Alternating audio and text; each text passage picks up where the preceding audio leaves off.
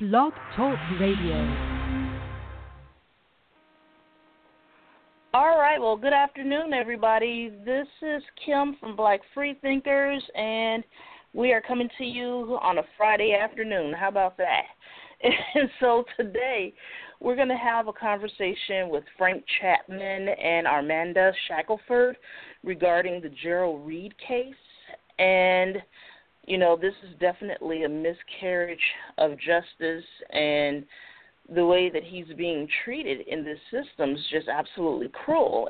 And considering he shouldn't be incarcerated in the first place. And what's happening is this case is now being pushed back to the forefront of the news cycle. However, it's not getting the coverage that it needs, but it's being pushed back to the forefront because Gerald is basically hospitalized in pain, not receiving the treatment that he needs. Again, he was an innocent man. And appeals are being made to Kim Foxx as well as Governor Rauner regarding this case here.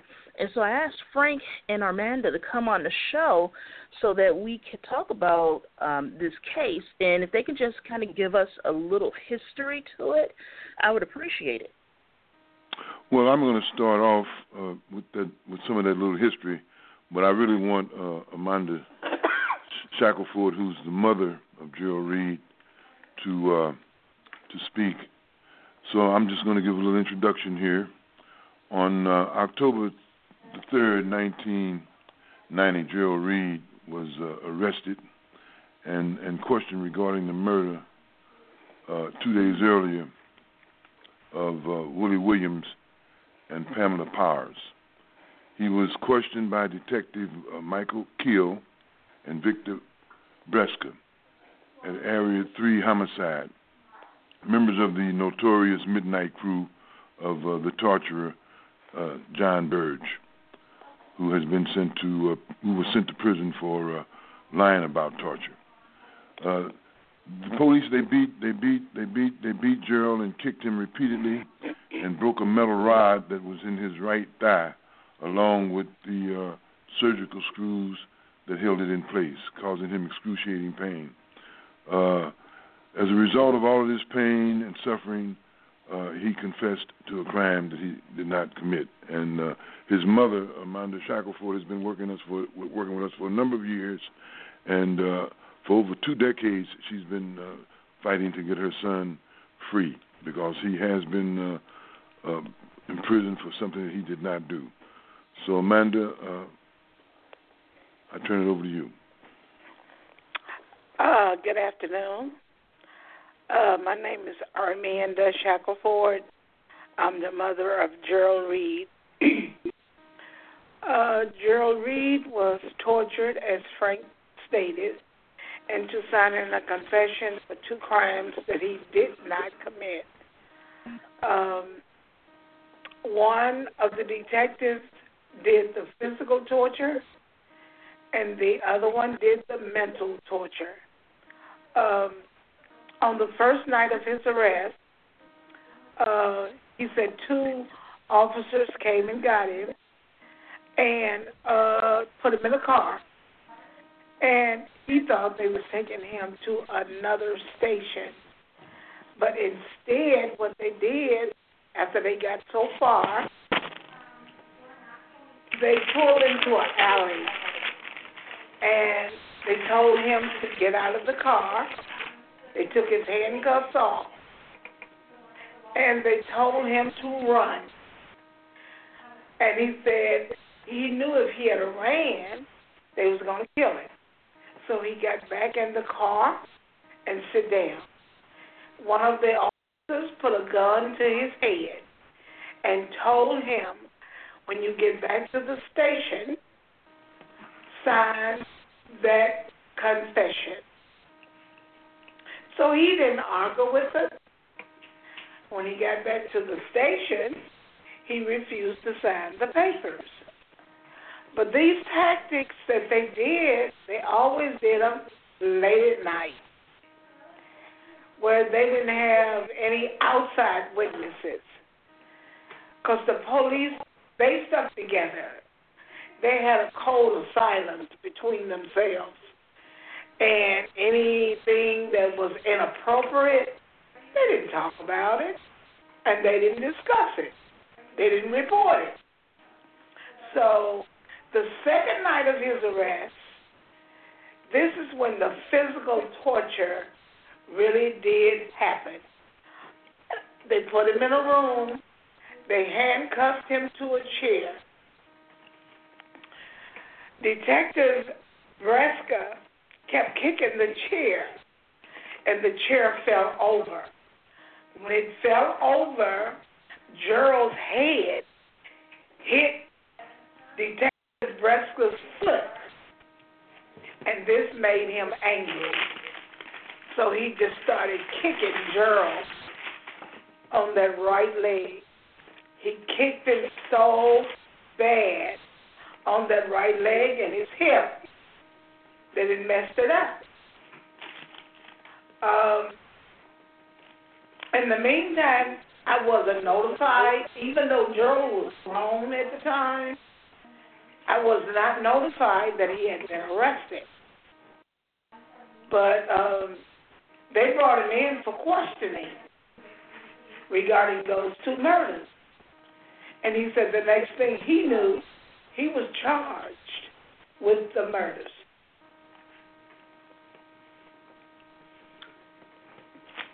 Wow, that is horrible. And how long, I mean, he was arrested in 1990, and you told us about how they kicked him and they broke the rod and the screws. And what has been happening? I know at one point they allowed him to have the first surgery, and there's a second surgery that's needed, and I believe he's been hospitalized since January. Can you talk a little bit about that?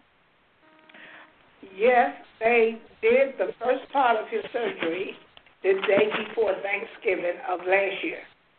At that time, he had been in prison for 27 years. So it took them 27 years to make the decision to do part of his surgery. They did the part from above the knee to his hip. The area in the knee part, they have not done it. The surgeon has had a heart attack. And I called out there Monday to the clinic, but they said they didn't know anything regarding Dr. Raven. The doctor's name is Stephen Raven, and he's at the Aurora Medical Center in Aurora, Illinois. The name of the clinic is, how would it be? That's okay. Oh, I'll think of it. Yes, ma'am. There's a lot of emotion there. But since he, on the day of the surgery, they didn't keep him overnight. They sent him straight back to Stateville. But it was something done that shouldn't have happened. And the name of the clinic is Dreyer. Right. Dreyer Medical Center. Dreyer Medical Center. I don't want to say what they did wrong, but they know they made a mistake at Stateville Prison. That's why they're keeping him in the hospital there. So he's been there 10 months now in the hospital. Yes, ma'am. And, with this case getting a little bit more attention now, have you all made any appeals to Kim Foxx, Bruce Rauner? What have they said? What are in the works? Well, Armanda has met with Kim Foxx. We have along with about 20 other families who have sons in prison as a result of torture, and she has made a commitment that whenever these cases come before her, that she would not she would not retry them. And so far, she has kept that commitment. The problem is that some of these cases are not coming before her because some of these cases right. are being handled by special prosecutors. Mm-hmm. And I think Gerald Reed's case is one of those cases. Yes, yes. So what we're doing in the Chicago Alliance Against Race and Political Repression, we're putting pressure on Kim Foxx and the governor to give Gerald Reed the relief he needs. The governor could end all of this with the swish of a pen. He could give this man a full pardon of innocence, which we're asking for Gerald Reed and about 118 others. There's no reason in the world why these people should continue to be in prison when they're in there for something that they didn't do. They shouldn't have to go through no protracted legal process because in this case, justice delayed is justice denied. So we're demanding that they all be given their freedom immediately. Excellent, excellent. And, you know, this happened under John Burge. Would you like to say a few things about John Burge and what's happening, what happened with him, as well as the partial reparations that have been awarded due to John Burge in the torture? Well, you know, the reparations were given to people who were, quote-unquote, John Burge victims only. And so, you know, that's a problem right there because a lot of these people that were working under John Burge, John Burge was in prison during the torture. So, you know, it's kind of like right. a technical thing there, you know. While, you know, we're not opposed to the reparations and whatnot, they really did not address this injustice.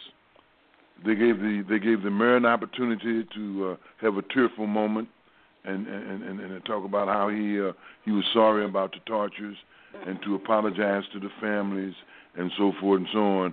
But it has done nothing for those over 118 people who are still in prison and who are still being tortured, as in the case of Gerald Reed. He's still being tortured. He's been tortured for 27 years and it's still going on. So we need justice here, you know. And we're not getting justice as a result of the reparations. Not with the cases that we're talking about. Exactly, exactly. And all those cases need to be, you know, they need to take another look and review them again and, like you said, set these people free because they were forced, coerced into signing confessions of crimes they did not commit. Well, excuse me, Kim, I remember that. Yes, they've already been reviewed. They were reviewed by the Illinois Torture Commission. Right. They've right. already been reviewed. Right. And they've already sent somebody to jail for perjury for him, namely John Burge, and they've already have referred a number of these cases to the prosecutors to take action, and that's what happened in Gerald Reed's case. We had a bad prosecutor in there who was not doing what Kim Foxx is doing. We had a prosecutor in there by the name of Anita Alvarez who was continuing to press for a retrial of these cases, you know. And so that's why they've been hanging in the process for so long. We need a pardon. We need immediate action on these cases because this has been going on for decades. Right, Chicago has a legacy of police torture. Go ahead. Yes, absolutely. Ma'am. Also, can I say something regarding what Frank was just saying? Yes, ma'am. Gerald Reed, his case is in court now, and his next court date is the 5th of October. But the thing that they have been doing, they have been continuing his case for 5 years. And each time we go, they come up with something else new that they're trying to find out about. Now they're saying they need his medical report from Cermak Hospital. And the special prosecutor said that the medical record was lost.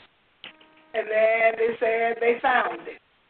But then they found out that they had the wrong birthday and the wrong first name. The first name of the person that they had was a lady's name. So you don't know the difference in a woman's name and a man's name? But, see, every time the special prosecutor brings that case to court, he makes money. And as long as he keeps that case in court, he's going to keep on making money. So it's not fair to keep a case continuing when you're not doing anything. Everything is still the same. And it's frustrating. Yes, ma'am, it really is. And just to give the general public some information, the next court date is October 5th. It's going to take place at 10 a.m. at 26th and California, room 404. So, again, that's October 5th, 10 a.m., 26th and California, room 404. And we're asking people to show up and, you know, and support this family. Thank you. Absolutely. Yes, yes, ma'am. And you know, again, you want to get this out to the general public. On that, Kim. You can say what you want to say. Yes, sir. Okay, that's great. Well, we want people to show up if they're showing up for the protest. We want them to show up at 9 o'clock because we need to have a big protest even before the hearing starts. So people who want to protest, be there at 9. And then we're going to protest, and then we'll start sending people into the courthouse at 9:30. Excellent, excellent, excellent. So, yeah, we wanted to make sure that got out there.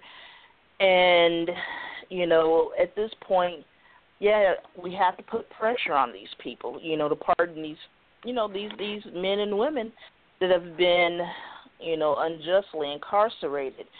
My uncle was beaten by the Chicago police during the same time period, and they end up collapsing his lung. And my family never went after them. He passed about a year later. He passed away because the other lung collapsed. And so, you know, my family is very familiar with John Burge and all of that was taking place because I remember my brother, you know, he was – you know, like 18, 19, 20 during that time. And it was a time when the police department, you know, the Chicago Police Department, they were just pulling over black men, just snatching them up and off the street. My mom was terrified. And people don't seem to understand what's been taking place in Chicago. I mean, it takes place in other places too, but what's been happening here is definitely, you know, been an injustice. And one of the things about Frank Chapman and what he's doing, they're trying to have civilian oversight, you know, an elected civilian oversight of the police department, and yet the mayor, you know, will not necessarily have a real conversation with Frank and CPAC. And Frank, would you like to talk a little bit about that, about CPAC and well, if we didn't have CPAC oversight in existence at the time, sure. I'm sorry to cut in on you. Yeah, I don't mind at all. If CPAC would have been in existence at the time that Gerald was arrested back in 1990, he would not be in prison. No. Neither would any of these other people because CPAC means is community control of the police. That means the people who live in the district, will have a voice in saying who polices their communities and how their communities are policed. So if black people had a voice like that in this situation, certainly we wouldn't be getting policed by racist cops. And secondly, we wouldn't be victimized with torture and coercion, forcing us to make confessions to crimes that we did not commit just because of the color of our skin. So this is a remedy to this situation, and it is a remedy that the mayor and the city council and the superintendent of police and the police board, all of these people are against this remedy because they want to have a bureaucratic remedy like they've been having for all of these years, for over a century. And we don't want a bureaucratic remedy. We want a democratic one. A democratic one means that the people get a chance to vote on who they want representing them on the council. You know, and that way if they're not satisfied with that representation, they can change it. You know, we need community control in the police because the police are out of control. Exactly. Exactly. And they just instilled COPA here in Chicago. And can you give them an oversight or basically just a general oversight of what COPA is? Sure. COPA is the Civilian Office of Police Accountability. It almost sounds like CPAC, you know. And the reason why the mayor is doing this is because he's playing a deceptive game. COPA gives us absolutely no power over the police, and in fact, it maintains the status quo because City Hall and the mayor are still in control with COPA. Everybody on COPA is appointed, not elected. Now, the mayor also wants to invite in community people to serve on some kind of a community review process. But none of this is what we want. You know, we want community control of the police. We don't want these piecemeal reforms. And we don't trust those people who created the problem to be able to solve it. Right. We're talking about a mayor who for 400 days suppressed the videoed murder of Laquan McDonald by Jason Van Dyke. Now, why would we trust him to set up a democratic process or to set up a process that's fair to the people of this city? We don't trust him. No. He hasn't earned our trust. He doesn't deserve our trust. No. In fact, he should be indicted along with Van Dyke as being complicit in that murder, because to suppress evidence in a murder case, a first-degree murder case, last time I checked, that's a crime. And so here we got a criminal in the mayor's office telling us about what we should do for police reform. Unacceptable. Exactly. And we were able to force a runoff during the last election, and we're going to have to work, you know, even harder this next time to get him out of office, because many of the things that Rahm Emanuel has been, you know, implementing in Chicago, you know, again, very damaging and harmful to communities of color. And yet they're pushing a lot of people of color out of the city. They're disenfranchising them even more. And this is one of the reasons why when I talk about certain subjects, I talk about state-sanctioned violence. Why? Because the politicians, the government-elected officials there, and some appointed ones, they are the ones that put these policies, these laws, and these ordinances in place. So they're complicit in all of this. And, you know, what's so unfortunate is you have a lot of people out here that are trying to lay these problems at the feet of communities of color when it's not their fault. They were forced into that situation. And what people need to understand, you know, I'll hear people say, well, they could have made better choices. But when you have two really horrible choices before you, you have to pick the least horrible one. And, you know, and sometimes, you know, and it destroys families, it destroys people. And, again, with a lot of what you're seeing in Chicago, you know, closing down, mass closings of schools, gentrification of the city, which is, again, state-sanctioned violence. What they're doing is deporting people of color out of their neighborhoods.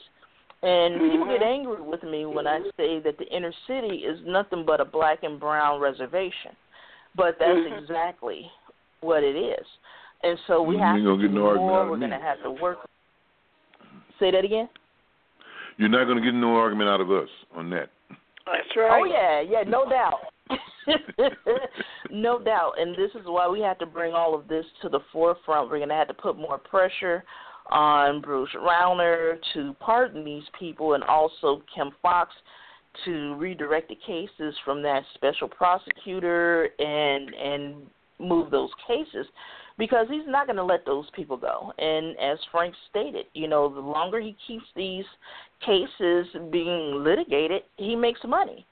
So at the end of the day, that's the only thing that matters to him. And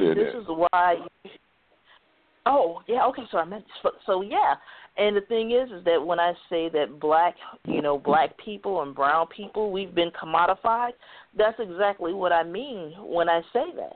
We've become a commodity. So when you hear about these people being sent to jail, again, the school-to-prison pipeline, and even when you go back and read about the 13th Amendment, slavery is still somewhat intact in this country, and they benefit from it. These corporations make money from it, and some of these corporations are being publicly traded, and this is why we're encouraging people to go out and force, their portfolio managers or their schools or whomever to divest from these for-profit prisons, because many of them, they're making a lot of money on it, but the thing is that look at the lives that are being destroyed.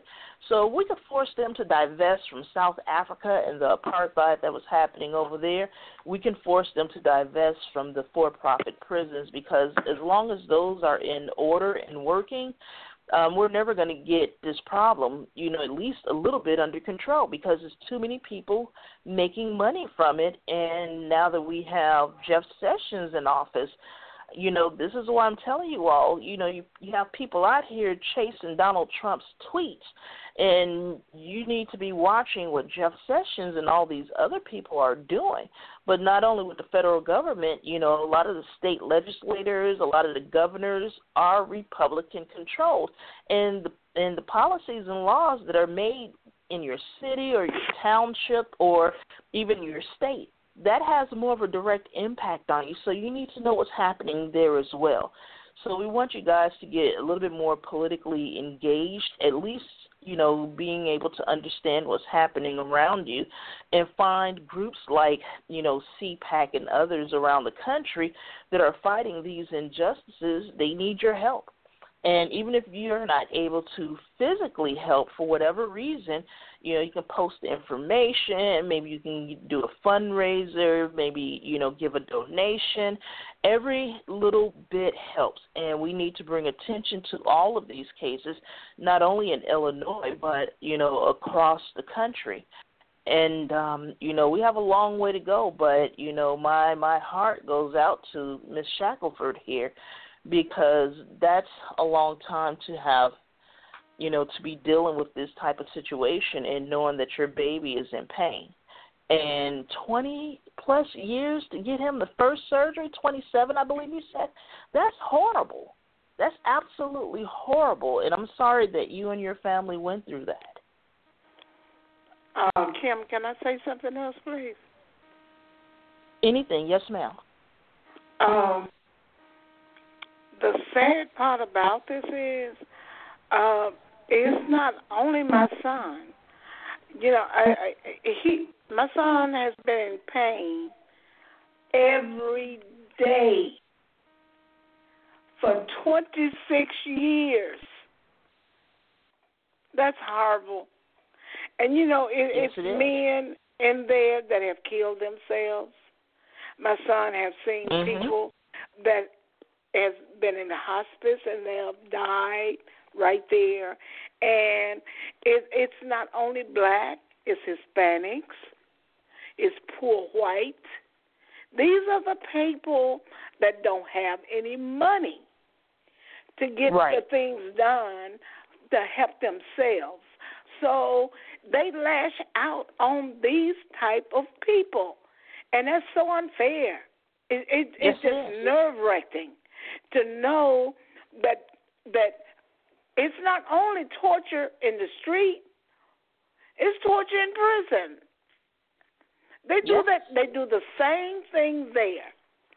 They come into those guys' cells, tear their cells up, take their property, things that they have gotten their mother or father or whoever.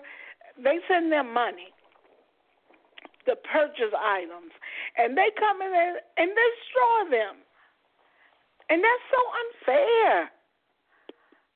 Yes, and then they got to worry about trying to get those things replaced. Even their food, their papers. My son, 3 days in a row, week before last, they kept coming in his cell, taking his property. And on the last day, they came in and they took all of his legal papers. And he was in the process of writing a book. They took that also. Oh. And then when they was asked about it, they said, no, we didn't take it. But it was there before you came into the sale. And then after you left, it's gone.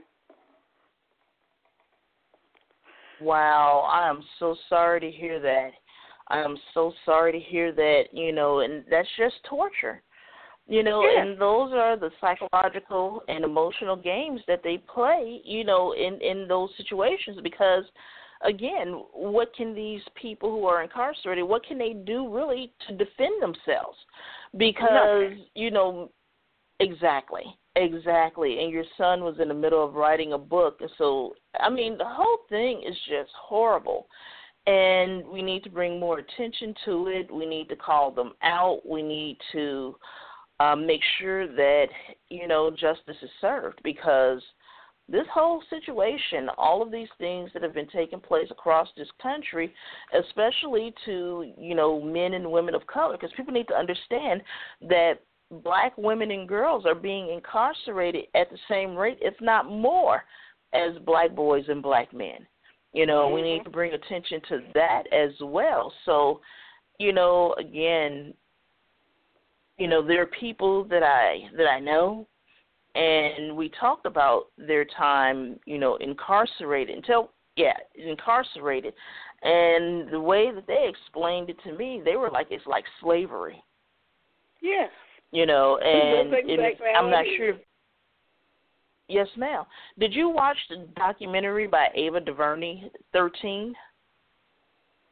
No, I didn't. Yeah, you may want to see that. It's called 13. It's about the 13th Amendment and how basically people that are in the judicial system incarcerated, basically they're back in slavery. And you know, I'm oversimplifying it, but you really need to see the documentary. And this is one of the reasons why I, you know, state that there needs to be some constitutional changes. And in some you know, some of the amendments need to be stricken. And it's just the way that this country has trapped, you know, it's trapped people of color and poor whites, and you're correct, because they deal with the same type of issues. And what's interesting with that is there were some white people that were killed by the police, so again, state-sanctioned violence, and they would have protests for these white people, and there would be more black people than white people out there protesting for those white lives that were lost. Mm-hmm. And so, you know, I thought that was quite interesting, but, yeah, we need to bring more attention to these situations here. And so basically, you know, again, I want people to take down the date, October 5th, show up at 9 a.m. at 26 in California, room 404. It is Judge Gaynor, Gaynor, and show up at 9. And they'll start sending people in about 9:30. And so, Ms. Shackelford, you know, any parting words, anything you want to say that you want everybody to know and to hear? I would like for people to know that it's not only Gerald Reed. It's a lot of men that's in prison that's wrongfully convicted. Some of them were tortured into signing confessions for crimes they did not commit. These men need to be sent home because they shouldn't have never been arrested. And I would appreciate it if Kim Foxx, Governor Rauner, the mayor, all of them get together and release these men. And it's some women that are in prison that are wrongfully convicted. They shouldn't be there. They need to be at home with their families. Some of their family members have died. And then if they die while you're in prison, you can't even go to the service. You can't attend the service. So they're being tortured in several ways, not only mentally, not only physically, but anything that could help them. They're being tortured that way also because they're not being able to get it done. And that's not fair. You've taken their lives away from them, away from their family. Now they don't have a life. Give them their lives back because they need them. They need their families. Thank you so much. And their families need them. I appreciate this. Any time, you know, Ms. Shackelford, any time. And, you know, I'm going to put this out there. I'm going to tweet it out and try to get more attention to it. And, you know, I had informed Frank that I was going to try to bring attention to, you know, several issues of what's happening out there. And that's what we're going to do. You know, we're going to get it out there. You know, we're going to show up and support you. And if there's anything you ever need, please feel free to reach out. Let us know, you know, contact Frank. You know, if you want to come back on the show, we'll set another one up. But, you know, I do want you to know that you and your family are loved. You're being thought of. People are sending their prayers, their positive thoughts, and everything else. And if there's anything you need, please feel free to reach out, because that's what we're here for, and we have to support each other. So it's not only these people that need their families need them as well. You know, and it's so unfair, and especially when you know that your child is being tortured and it's nothing you can do about it. You know, and with the advent of the internet and the technology, we're able to get more and more of these stories out. But in the meantime, you know, these people are still being, you know, mistreated and mishandled. And there's nothing, you know, there's not enough money to give them their dignity back. There's not enough money to give them those years back. You know, there's not enough money out there to, you know, to give them their humanity back, because they're being treated like they're animals, and it's horrible. And this, you know, this government has allowed it. But I just want you to know that, you know, you have, you know, a number of us standing behind you and standing with you, and when need be, propping you up, because it's okay. You know, because sometimes, you know, you need someone that's there. And, you know, you've cried a lot of tears. Maybe sometimes we'll cry for you. And just want you to know that you are supported and loved. God bless you, and thank you so much, okay? Yes, ma'am. Yes, ma'am. And thank you and Frank for coming on the show. This is Kim of Black Free Thinkers, and we are here to challenge you to think and live for yourself, not convert you. Ms. Shackelford, big old hug through the phone here, and thank you so much for honoring me by coming on the show, okay? All right. Thank you, okay? Yes, ma'am. You take care. And you have a good weekend. You too, ma'am. Take care, and good night, everybody. Good night.